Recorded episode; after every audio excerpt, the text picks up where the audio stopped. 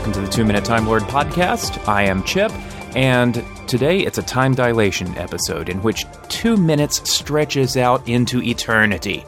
Or actually, just for about 30 minutes, 40 minutes, give or take a bit, as we have a really interesting conversation. Not about who the next doctor is going to be, that's going to be revealed on BBC America and the mothership at 2 p.m. Eastern Daylight Time in the US and 7 p.m. British time, which means, let me hasten to add, this is one more example of Americans getting something before the British. We get to find out who the next doctor is five full hours before people do in Britain. I, I, I'm just full of myself right now. Anyway, we're not going to talk about that. We're going to talk about something else that Doctor Who fans argue about an awful lot. What is canon and what is canonical Doctor Who? Some fans care a lot about this question of all of the stories that have been told on television, in print, on Big Finish audios, which stories matter and which ones don't? Would you believe that that's actually a religious question? And I'm not talking about the fandom wars that are as bad as religious wars. I'm talking about canon being a subject that comes straight to us from religion. So, what better way to talk about Doctor Who canon than to involve a friend of mine who is equal parts mad, lunatic Doctor Who fan and accomplished and respected religious scholar. Mark Goodacre is professor of religion at Duke University in Durham, North Carolina, and his specialty is New Testament history and Christian origins and things like that. This conversation is totally about Doctor Who. We're not going to be proselytizing for anyone except for how great Doctor Who is.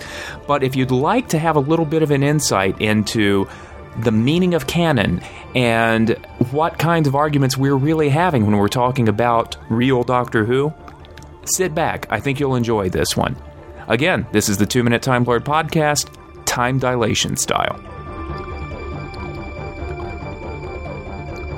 I wanted to come to you because you are an expert in this uh, in this thing that Doctor Who fans have such long and drawn out and bloody arguments over, almost literally bloody, uh, this thing called canon.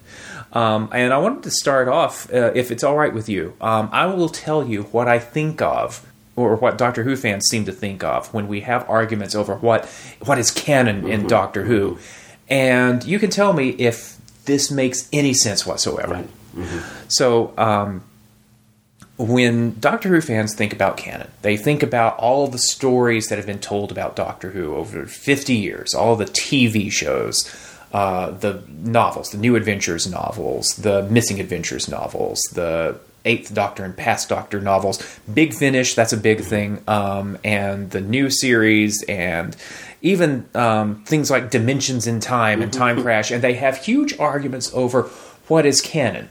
And that seems to be about um, what counts and what doesn't count, what's real Doctor Who, and what is not. So, um, is, is, that when I'm a if I'm a Doctor Who fan and I'm talking with you and I'm saying, you know, well, that's not canon, is it? First of all, am I getting the sort of the personal uh, definition, the fan definition of canon, right? And second of all, is that really canon? well, on one level, it's kind of absurd that Doctor Who fans are using a term that's derived from the discussion of religion. I mean, lots of Doctor Who fans couldn't care less about religion. They're not interested in it, it, at all, despite the fact that the hero has got Lord, you know, next to him. Yeah, right, and he's the lonely you know, god. Right, right. Yeah. So, but but but yeah, canon's a religious term. But it's a religious term. I mean, the term is actually derived from early Christian usage. You go right back to the beginning of the millennium, um, back, right back to the first and second centuries, the term canon just means something like rule, measuring rod, something like that. And the early Christians decided that they wanted to have certain ideas of what constitutes authoritative scripture and what doesn't. But as soon as you've said what's in and what's out, you've begun a debate. And the funny thing about Doctor Who fandom is that they talk about canon as if it's this absolutely rigid category with very firm boundaries. It's very clear what's in and what's out. But when you actually look at the way that the early Christians use the term canon, it's fluid, it's varied, it's really difficult to get a focus on it. So I think the term canon is is one that we use probably quite ignorantly a lot of the time, not wanting to kind of be mean about Doctor Who fans and one myself, but we use it in quite an ignorant way a lot of the time.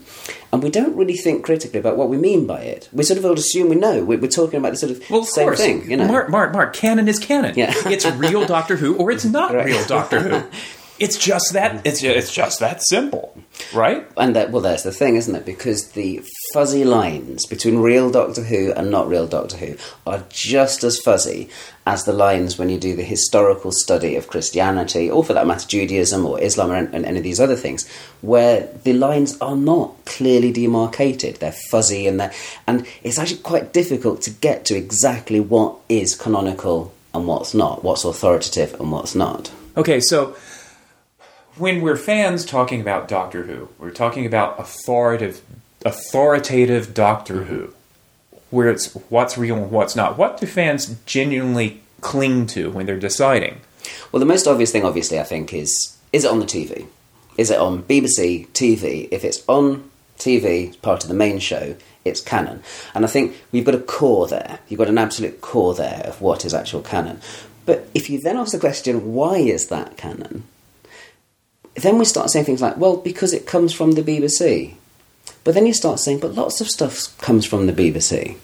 And there's a really interesting analogy there to be had between the BBC and the early church.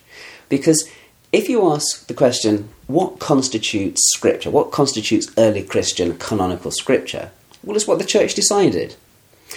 But then the church, just like the BBC, isn't one homogenous entity with elected representatives. It's a great sprawling mass of different people at different times and all the rest of it.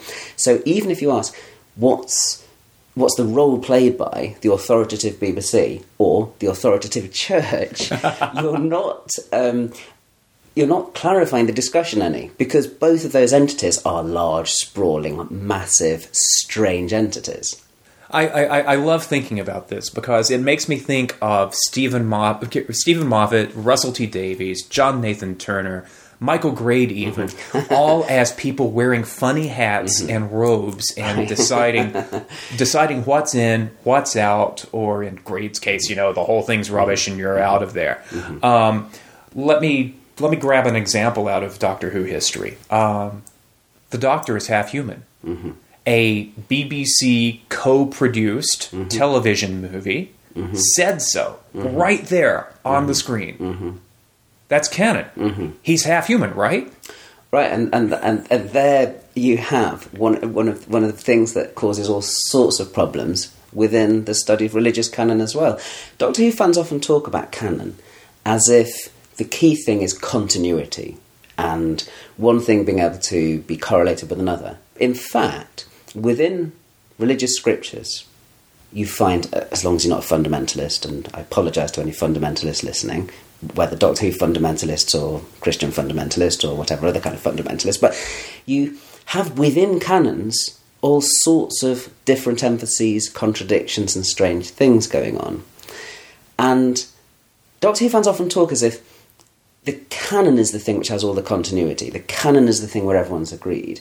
And the non canonical stuff, the stuff outside of that, is the different stuff. But the example you give there beautifully illustrates the problem of seeing a correlation between canon and continuity. Because the Paul McGann movie famously has that line which lots of us would quite happily erase. Erase from, from from canon. But it's there. And then we're left for the next sort of 20 years or so trying to work out what we do with it. And that's just the same as it is with early christian texts and so on.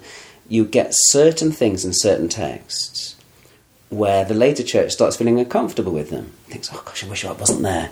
And it tries hard to find ways of explaining it away or in non-canonical texts to explain it away. Such that sometimes the biggest continuity stuff is in the non-canonical stuff. It's in the extra stuff, and you can see it in the Doctor Who world.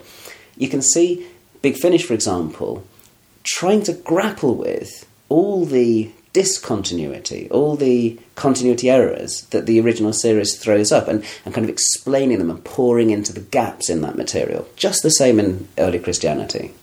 So uh, when Ian Levine is helping to introduce uh, uh, material in, I believe it was Attack of the Cybermen, uh, where we have uh, attempts to say which is the homeworld, Telos or Mondas, and all these all, all these other things. You know, um, continuity and canon are so intertwined in Doctor Who fans. Uh, is there sort of an equivalent in um, like in uh, religious communities as uh, trying to trying to stitch together a canon there? Absolutely, and, and one of the things that religious figures have always done is they've looked to find ways of harmonizing discrepant texts. So lots of the material which is non scriptural, non canonical, has been written by people trying to explain why there are discontinuities, why there are problems in the original sort of text. But there's a further analogy here which I think is quite good fun to think about. The great thing about Doctor Who, because it takes place in a universe that keeps changing, Mm-hmm. Keep Re- constantly getting rewritten. exactly rebooting itself and so on, you can have glaring continuity problems because you know when the Time War does that rewrite absolutely everything. The rebooting of the universe in uh, in the Matt Smith era does that rewrite everything again? You've got the same thing actually in lots of religious texts because if you have a, an apocalyptic worldview, a worldview where basically God is sovereign, God decides what he wants to do, he can rewrite history at any minute and constantly does so and keeps changing the rules as things go on. It's a nice analogy for the way that Doctor Who often changes the straightforward linear time of the space time continuum. So the thing is, time isn't linear either in the Doctor Who universe, as we all know. We've heard about timey wimey and all the rest of it.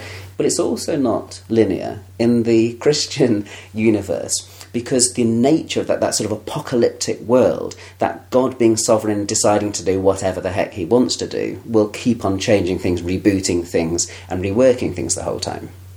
So, who? It, it sounds to me like there's a big difference here in um, who decides canon between the Doctor Who fandom. And uh, first of all, let me back up for a second.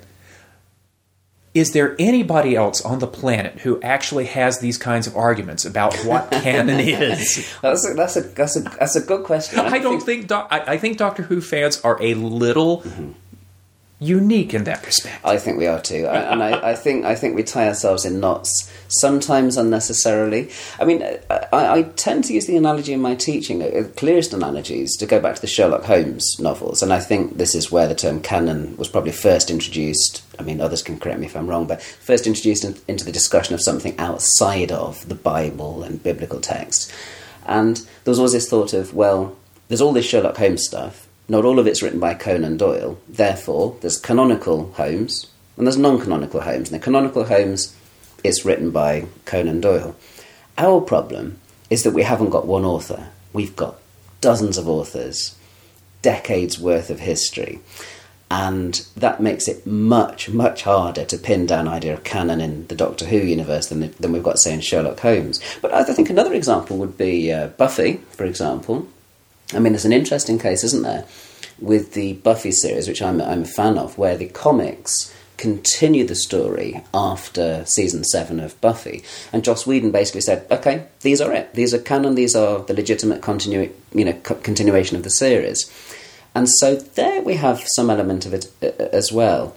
But it's a bit more clear cut than it is in the Doctor Who universe, isn't it? Because with Doctor Who, I mean, we had something analogous to that in the early 90s with the New Adventures, you know, where John Nathan Turner basically says, but like Joss Whedon said with Buffy, we're going on. This is this is canon. This is you know the continuation, the, the, the official continuation of, of Doctor Who. Um, let's let's actually play with that a little bit because I'd say a lot of Doctor Who fans consider the New Adventures canon.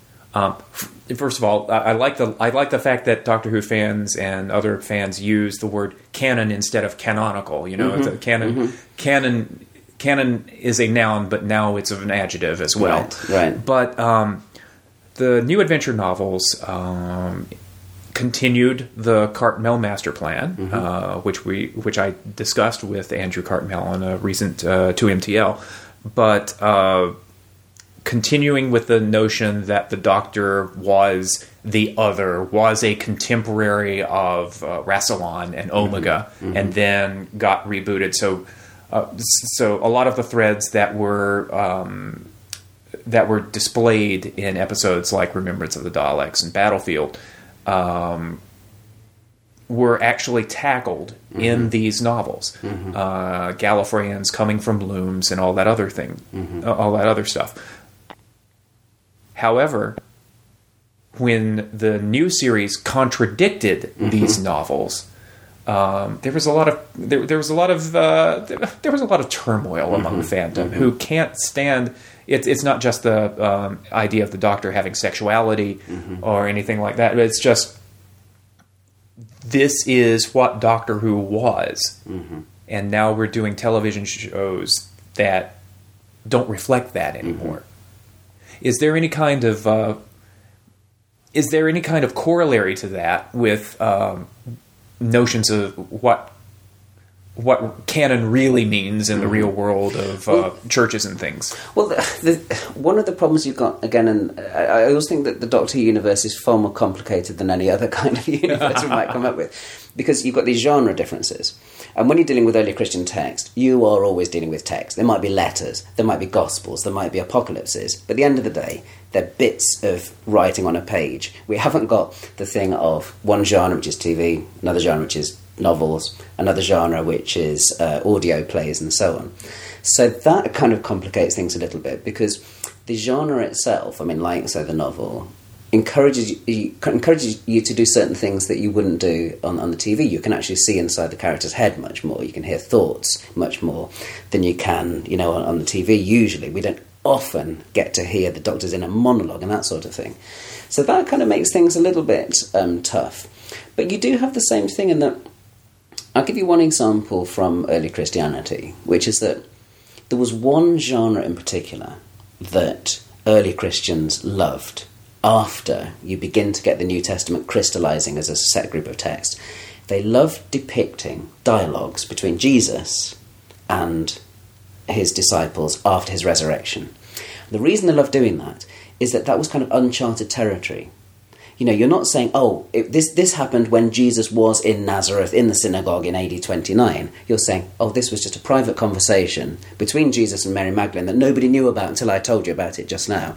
And the reason they would do that is that no one could contradict them. If you said, oh, I'm reporting to you here this private conversation that Jesus had after his resurrection with somebody else, no one can sort of say, no, you didn't. Because you go, yeah, you did. It, it was private. It was secret, you know. So you do have this sort of interesting moving in and out of uh, different genres, which would always cause messiness and complexity. And the thing is, I think in general, one of my feelings about this whole discussion of canon is we shouldn't shy away from complexity and fuzziness and, and not being sure.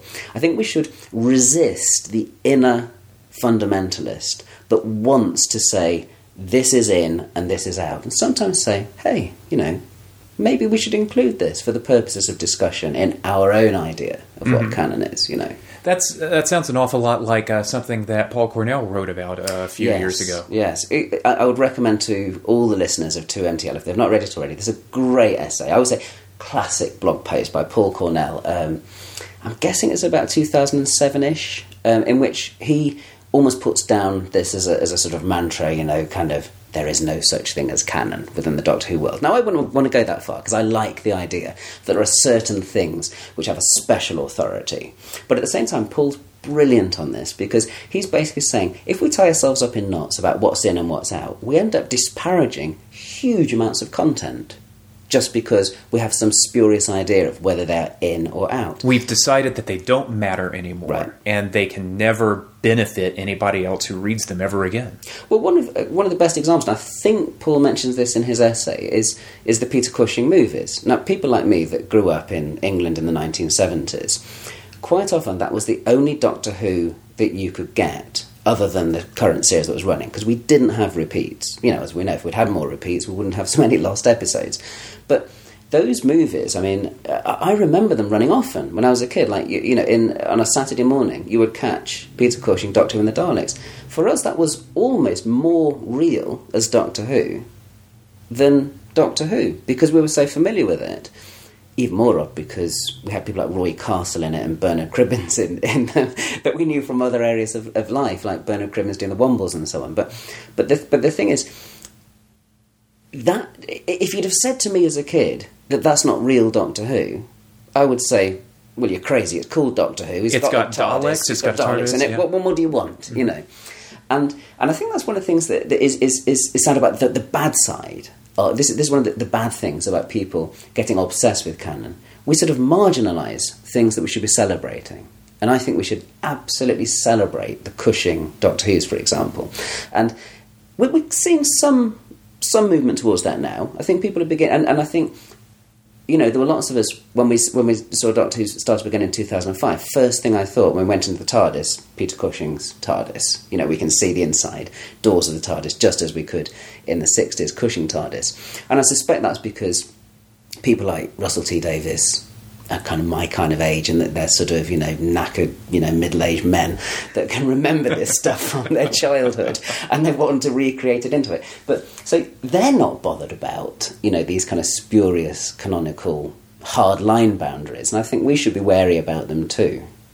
So, with all of the risks of, uh, you know, with, with all of the downsides of canon, why do we, as fans, care so much about it? I think part of it is just our love for the show, isn't it? And when you love a show, you do want to start saying, okay, well, is this real Doctor Who or isn't it? And I think, I see, I, I want to hold on to the idea of, of canon in some sense. I, I want to kind of get, get, get some sort of idea that there are certain things which are Doctor Who, real Doctor Who, and certain things that aren't.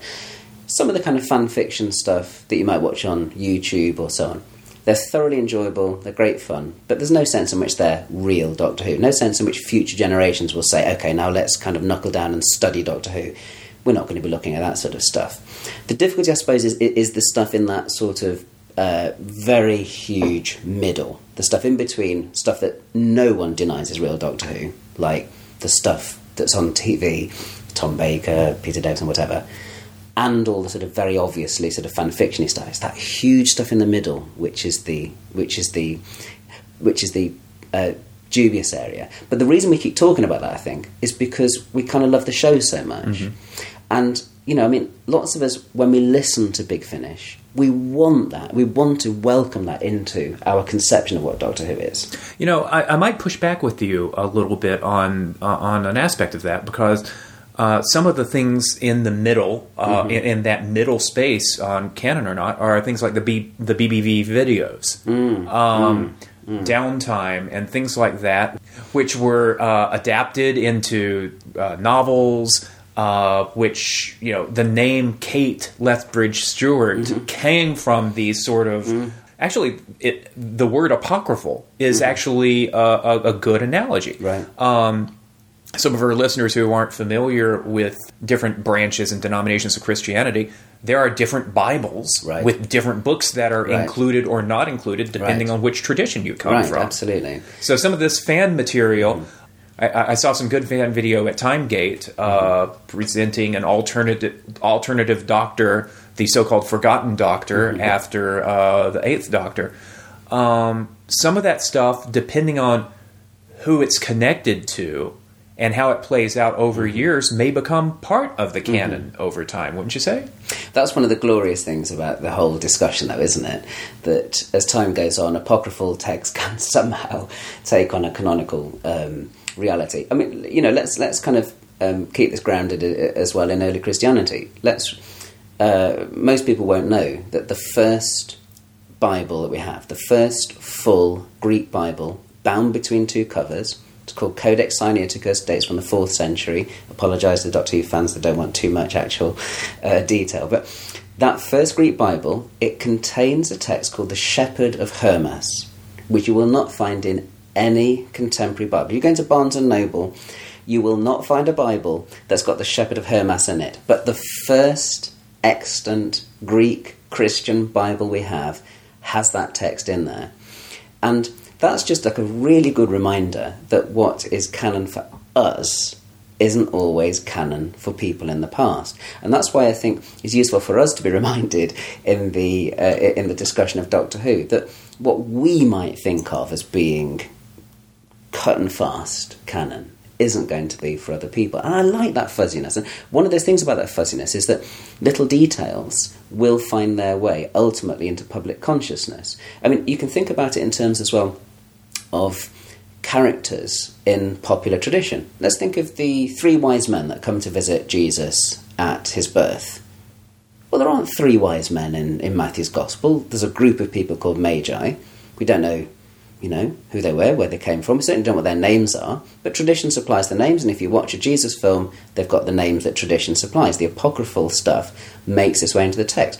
Veronica, on the road to Calvary, the woman who, who, who basically gives a cloth to Jesus to wipe his face with, very important part of the kind of Catholic tradition, not in the Bible.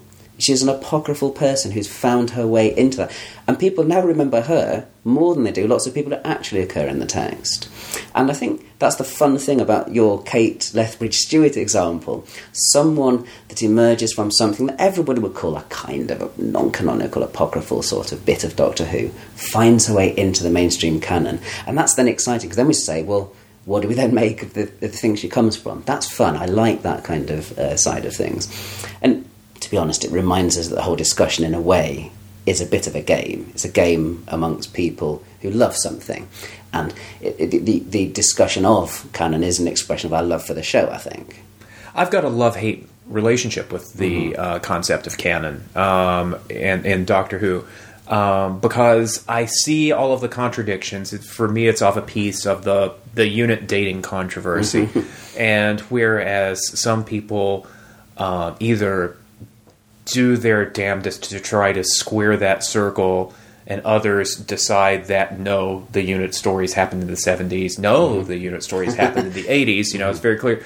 And uh, and this was one of my earliest podcasts where I, you know, I made the when I when I hear the UNIT when I hear a specific date in Doctor Who, I hear in my head the uh, Miss Othmar song sound from Peanuts cartoons going wah, wah, wah, wah, over that. It just it just sort of washes over me.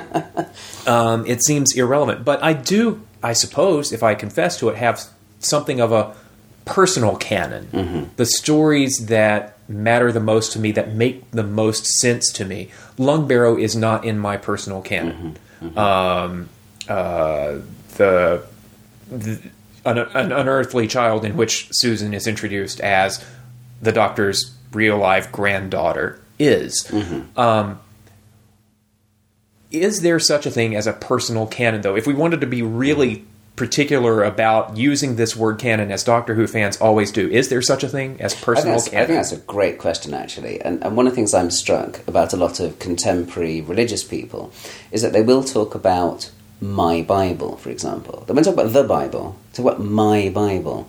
It becomes a personal thing. It's their own thing with their own bound between leather covers, and they've got their own highlighting pens and all, and, and the rest. And we're a bit like that. We actually have our own personal kind. I think that's an excellent uh, point. I, mean, I, I, I would say for me, I although I enjoyed Dimensions in Time at the time because they're you know well, for a start, you're a freak. Yeah. well, I think the thing is, it was exciting because suddenly there was Doctor Who on our screens in some form. I know in retrospect it's easy to, to you know to sort of diss that thing, but on some level, we'd actually got Doctor Who on our on our screens again. But I don't really like the idea that's part of canon. I find that kind of um, troubling to think that that actually sort of took place.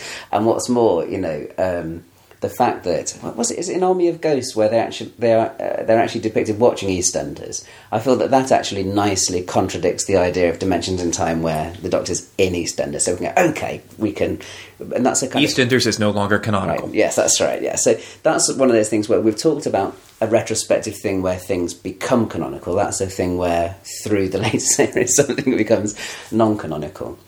But um, Yes, I can't remember where this where this was. Where this was. Uh, oh, personal canon. Yeah. No, I think that's right. And and what might be quite nice is if we were a bit more honest about that as well, and if we would say that a lot of these discussions about what's canon and what's not actually boils down to what I like and what I don't. You know, because you'll sometimes hear fans saying, "Well, I wish this wasn't canon because there's an episode they don't like," which translates as canon is good stuff, non-canonical stuff is bad stuff. You know, is there a uh, is, is there a um, religious history uh, equivalent to that of uh, canon being what I like and don't like?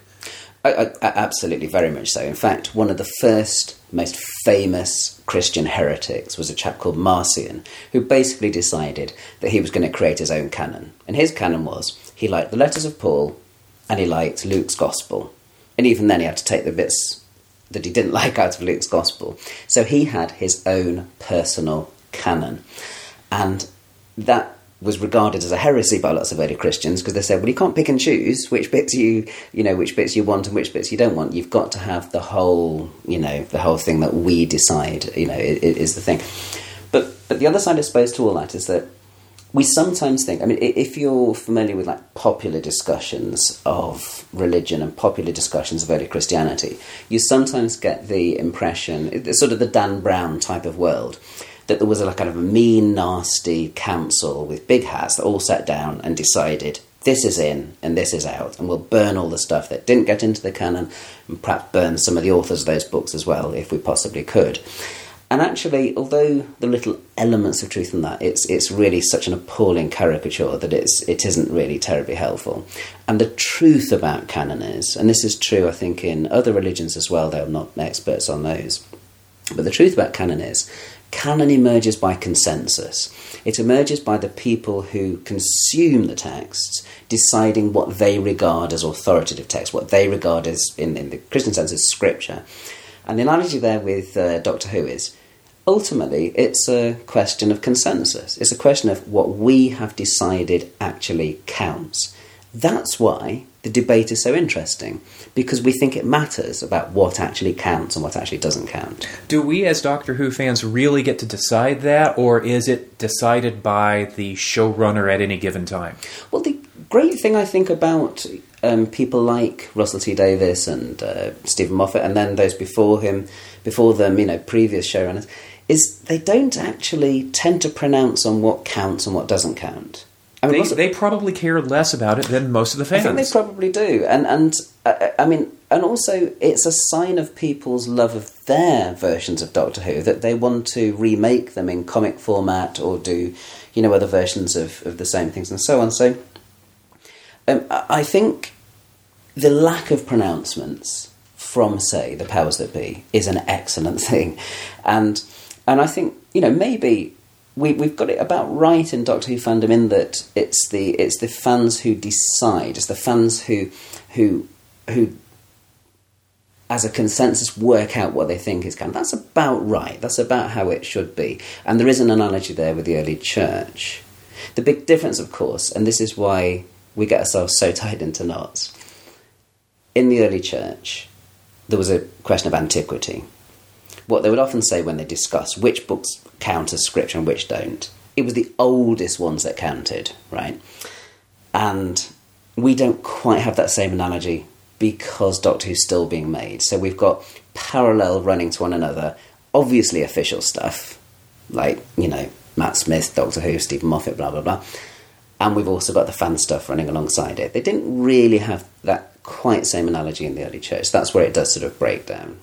Is this notion of canon a good thing or a bad thing when it comes right down to fans, obsessive fans, because mm-hmm. casual viewers don't give a care mm-hmm. about canon, mm-hmm. and and casual viewers don't have these conversations. Mm-hmm. um, is are these conversations about canon and what matters and what is real Doctor Who helpful or harmful to um, the experience of the show?